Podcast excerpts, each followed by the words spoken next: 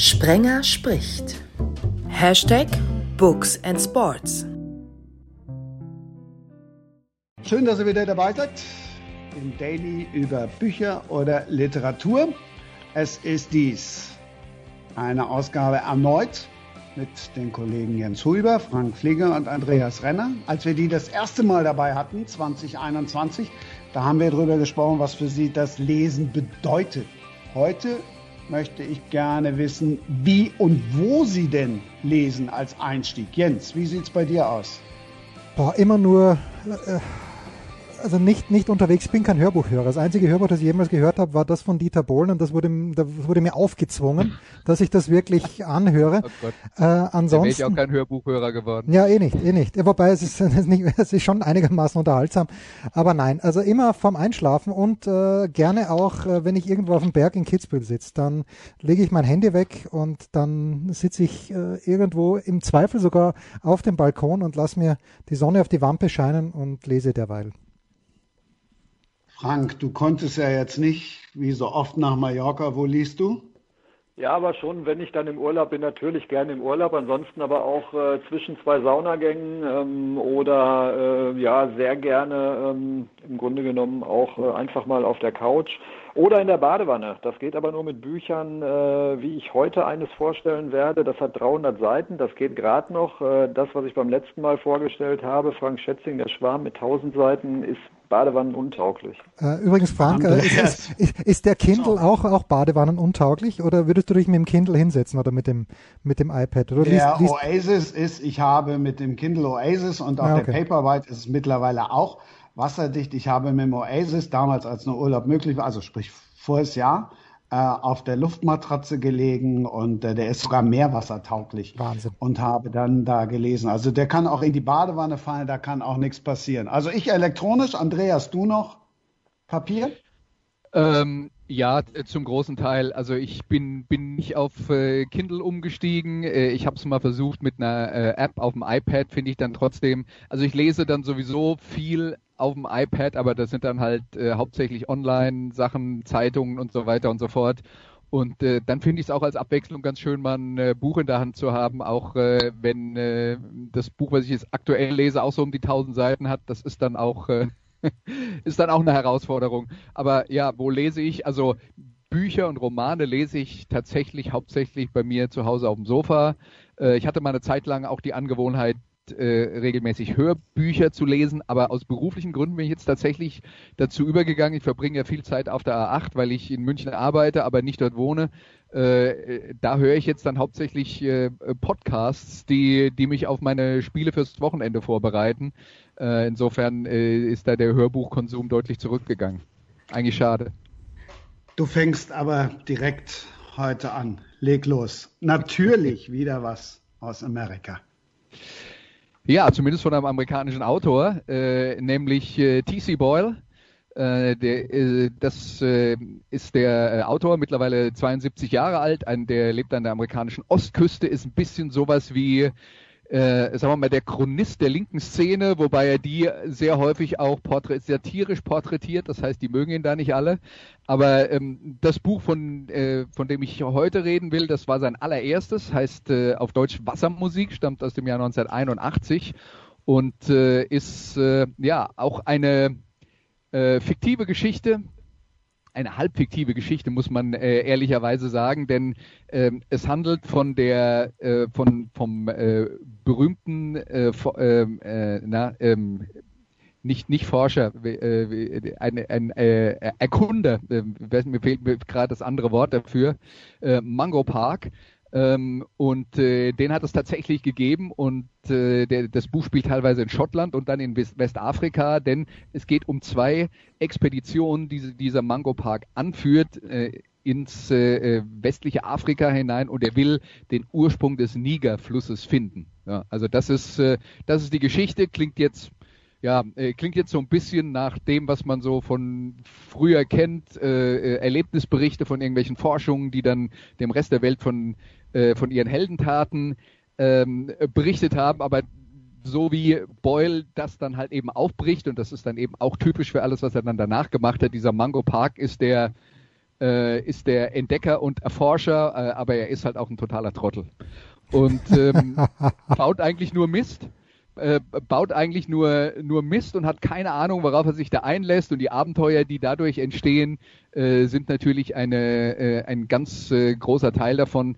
Und äh, ja, dieses, dieses Buch von T.C. Boyle ist halt zum einen super zu lesen, extrem unterhaltsam, ähm, kann ich auch wirklich jedem empfehlen, der es nicht kennt. Es ist definitiv zu keiner Sekunde langweilig, spielt halt in, im äh, 19. Jahrhundert, das heißt, ähm, äh, beziehungsweise eben äh, sogar im 18. Jahrhundert, 1799 ist ein Buch von äh, Mango Park über seine äh, Reisen veröffentlicht worden.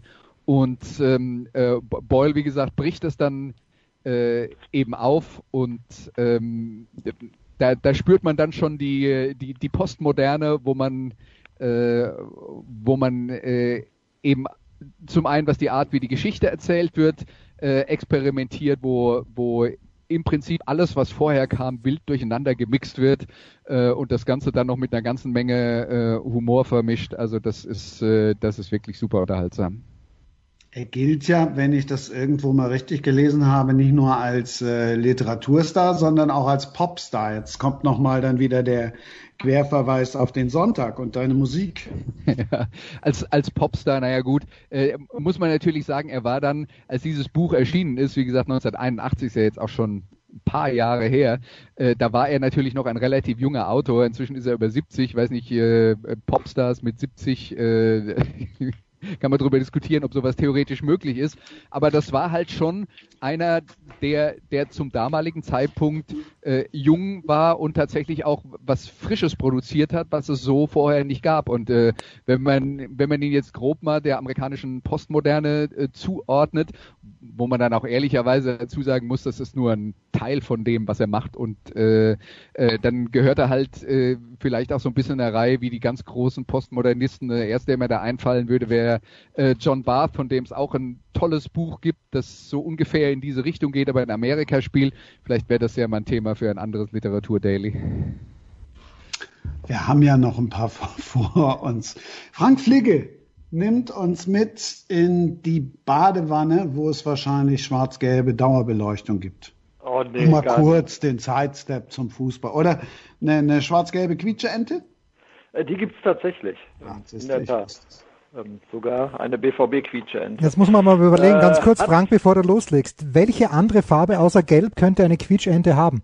Also gibt es vom FC Bayern eine rot-weiße äh, Quietschente? Natürlich, es gibt auch eine, Wirklich? bei uns steht. Auch vom FC oder wie? Von St. Pauli, von Köln ah, und, und okay, also okay, bei unserer okay. Nachbarin, das kann ich ja mal verraten, die haben äh, 25 Quietscheenten in unterschiedlichen Farben. Da gibt es auch einer von Borussia Mönchengladbach. Also die gibt es wirklich in allen Farben. Okay, zieh mich zurück, zieh mich zurück. Es gibt doch auch mittlerweile alle möglichen Berufsgruppen als Quietscheenten. Es gibt übrigens auch eine königsblaue FC Schalke 04 Quietscheente, die kann aber nicht schwimmen und geht deshalb gerade unter. ich wollte gerade sagen, die, die säuft gerade ab, ja.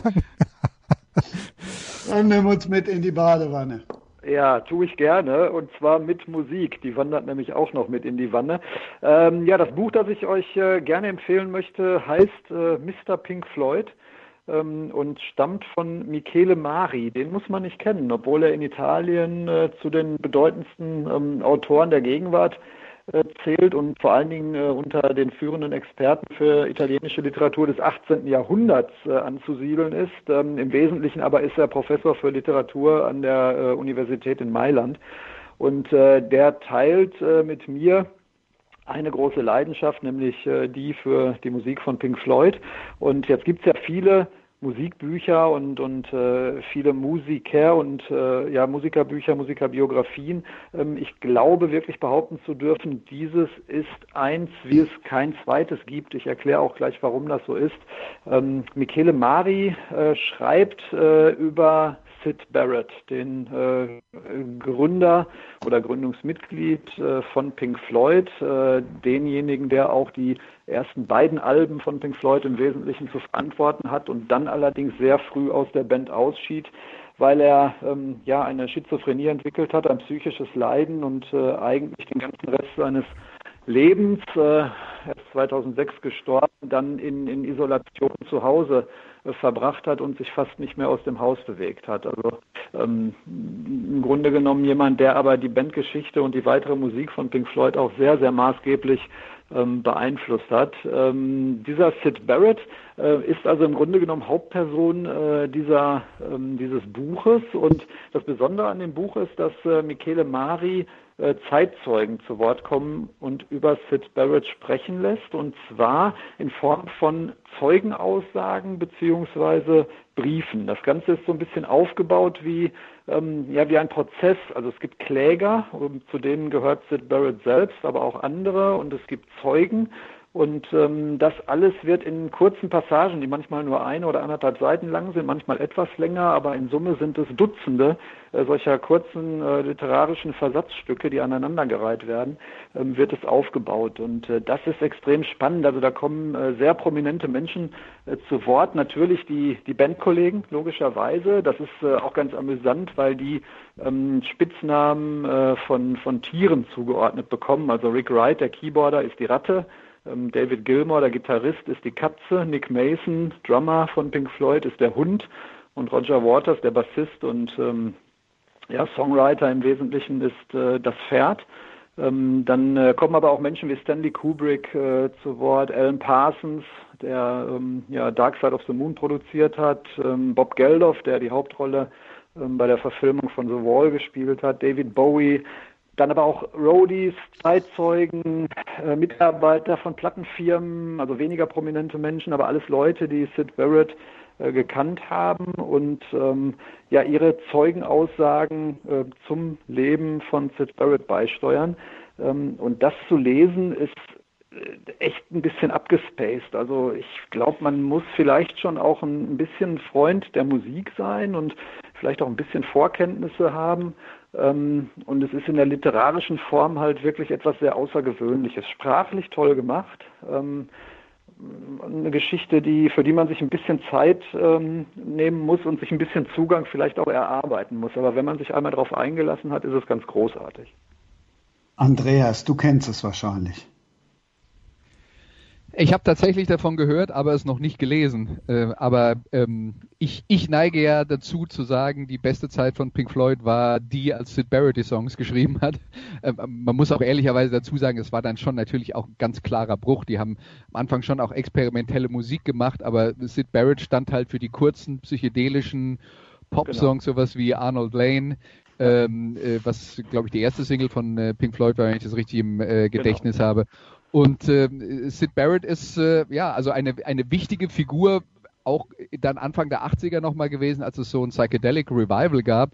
Und Sid Barrett hat ja auch noch zwei äh, Soloplatten veröffentlicht, eigentlich nur eine, das andere äh, war dann, äh, nee, es gibt auch noch, noch eine zweite, aber vor allen Dingen die erste, The Madcap Loves, äh, sehr empfehlenswert, aber halt auch äh, ein äh, ein Album mit vielen skurrilen äh, Songskizzen kann man auf jeden Fall empfehlen. Und äh, nachdem Frank mir jetzt das Buch empfohlen hat, werde ich es äh, definitiv auch auf meine Liste setzen.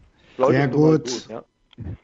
Ich bin begeistert und bin jetzt gespannt, was uns und euch äh, Jens Huber, aber vielleicht auch mal etwas unter 1000 Seiten kommt. Ja, um mit Ricky Gervais zu sprechen, der, glaube ich, bei der Golden Globes Verleihung 2016 vor der Autorenkategorie gesagt hat, a bit of a downer gehe ich jetzt ganz, ganz weit weg von, von dem, was Andreas und Frank äh, vorgestellt haben. Kurz ausholen. Da, darf, ich, darf ich übrigens mal ganz kurz, weil wir hier ja die Verbindung zur Musik Daily, Ricky Gervais, den du jetzt gerade angesprochen hast, und ich fürchte, du bist dann gleich mit ihm fertig, äh, der hat übrigens, äh, bevor er äh, bekannt wurde, äh, eine Band gemanagt. Nein. Ah, gemanagt. Ich dachte, dass er vielleicht selbst da. Gemanagt, selbst. Das weiß ich nicht, ob er, ob er auch ab und zu mal auf dem Demo mitgesungen hat. Aber die Band Suede ähm, S-U-E-D-E -E ist äh, in Deutschland so mittelbekannt. In, in äh, England gehören sie zu den ganz großen Bands damals aus der aus dem Britpop-Universum, hatten so ein bisschen so Streitereien mit Oasis und Ricky Gervais war ihr erster Manager. Aber das wollte ich jetzt nur mal, damit wir die Musik nicht unter Tisch stellen. nee, wollen wir auf keinen Fall. Morgen hört wir, hören wir Andreas wieder Musikradio 360. Also nur ganz kurz ausgeholt, als Österreicher hm, ist man natürlich sozialisiert worden, wenn man als junger Österreicher in den 70er Jahren noch wirklich jung und beeinflussbar war, die Formel 1 hat in Österreich einen Stellenwert gehabt, den man sich in Deutschland erst mit Michael Schumacher vorstellen konnte.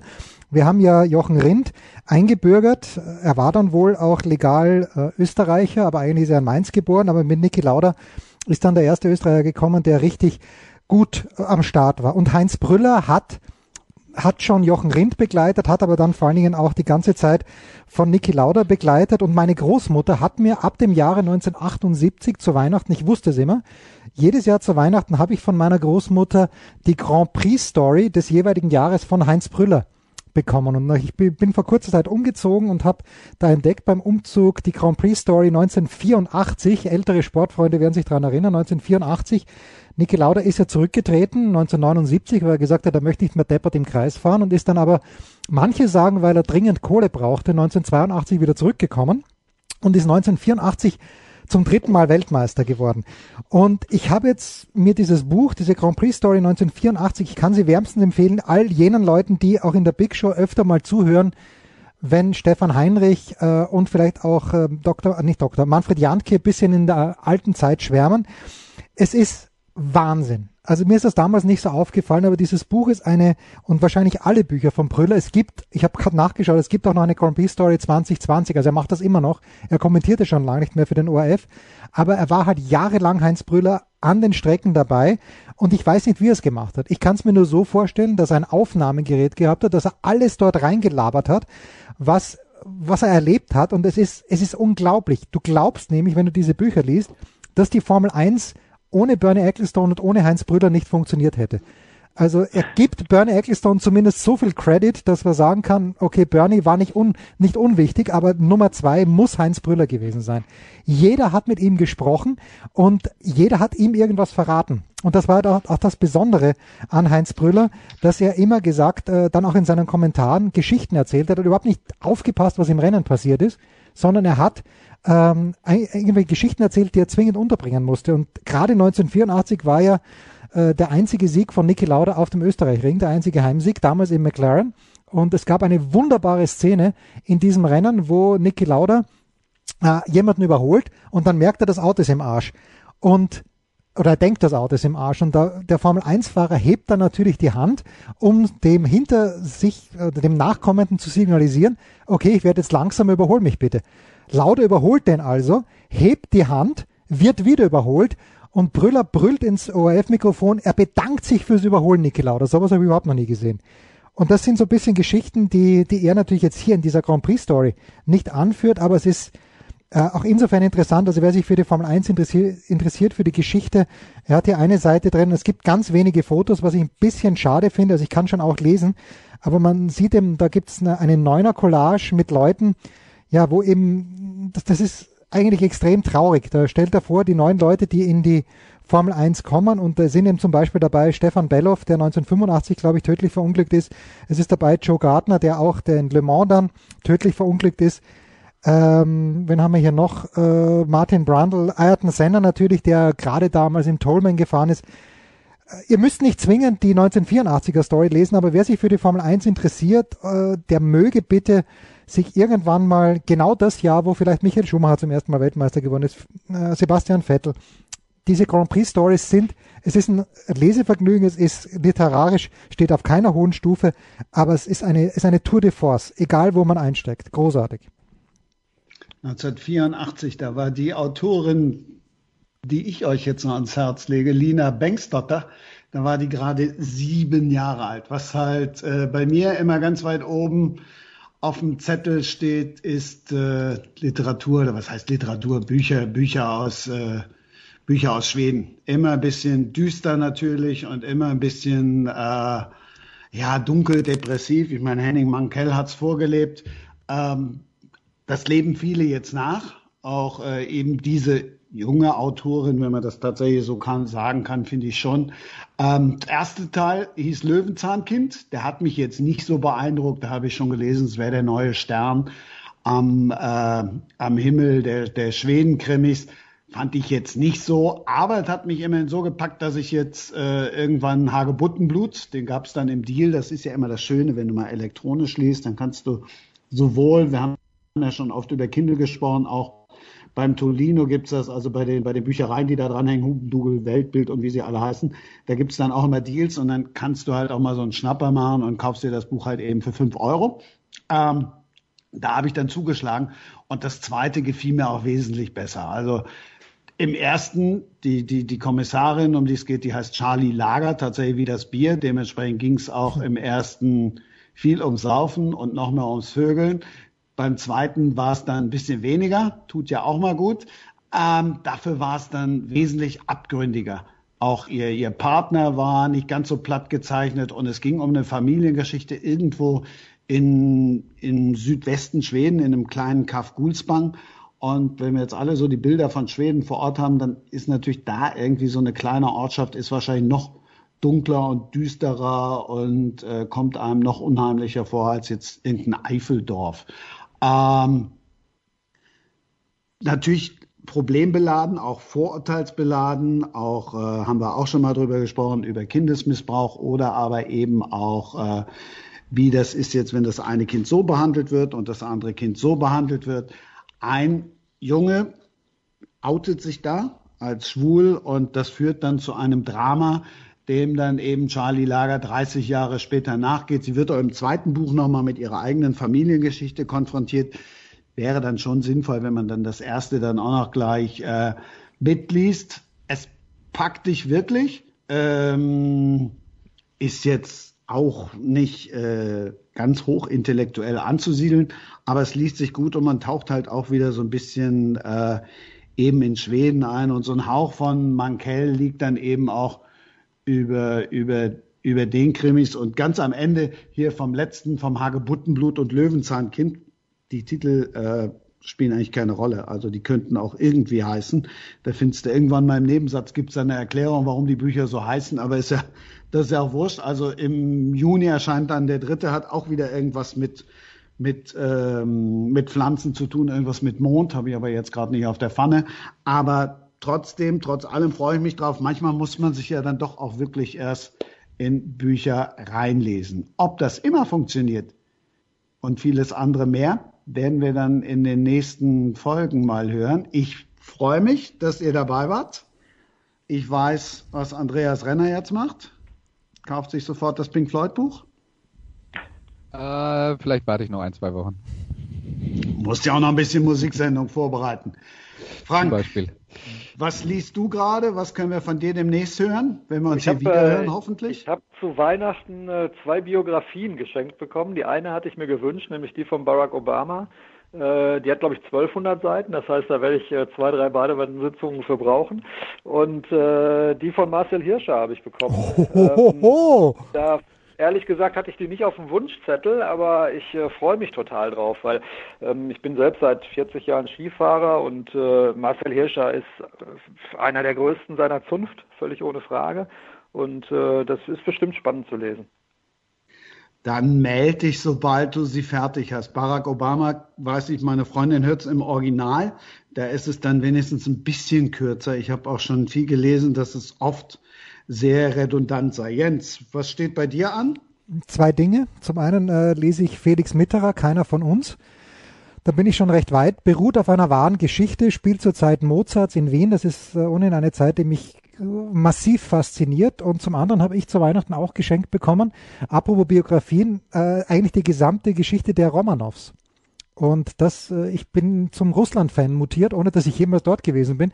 Und diese ganze Geschichte der Familie Romanov oder der Romanov-Dynastie, die ja dann sehr abrupt und sehr brutal zu Ende gegangen ist, die werde ich jetzt dann angehen. Ihr merkt, uns geht der Lesestoff nicht aus. Ich freue mich. Danke, dass ihr dabei wart. Sehr gerne. Gerne. Und auf bald. Das war Sprenger spricht. Hashtag Books and Sports.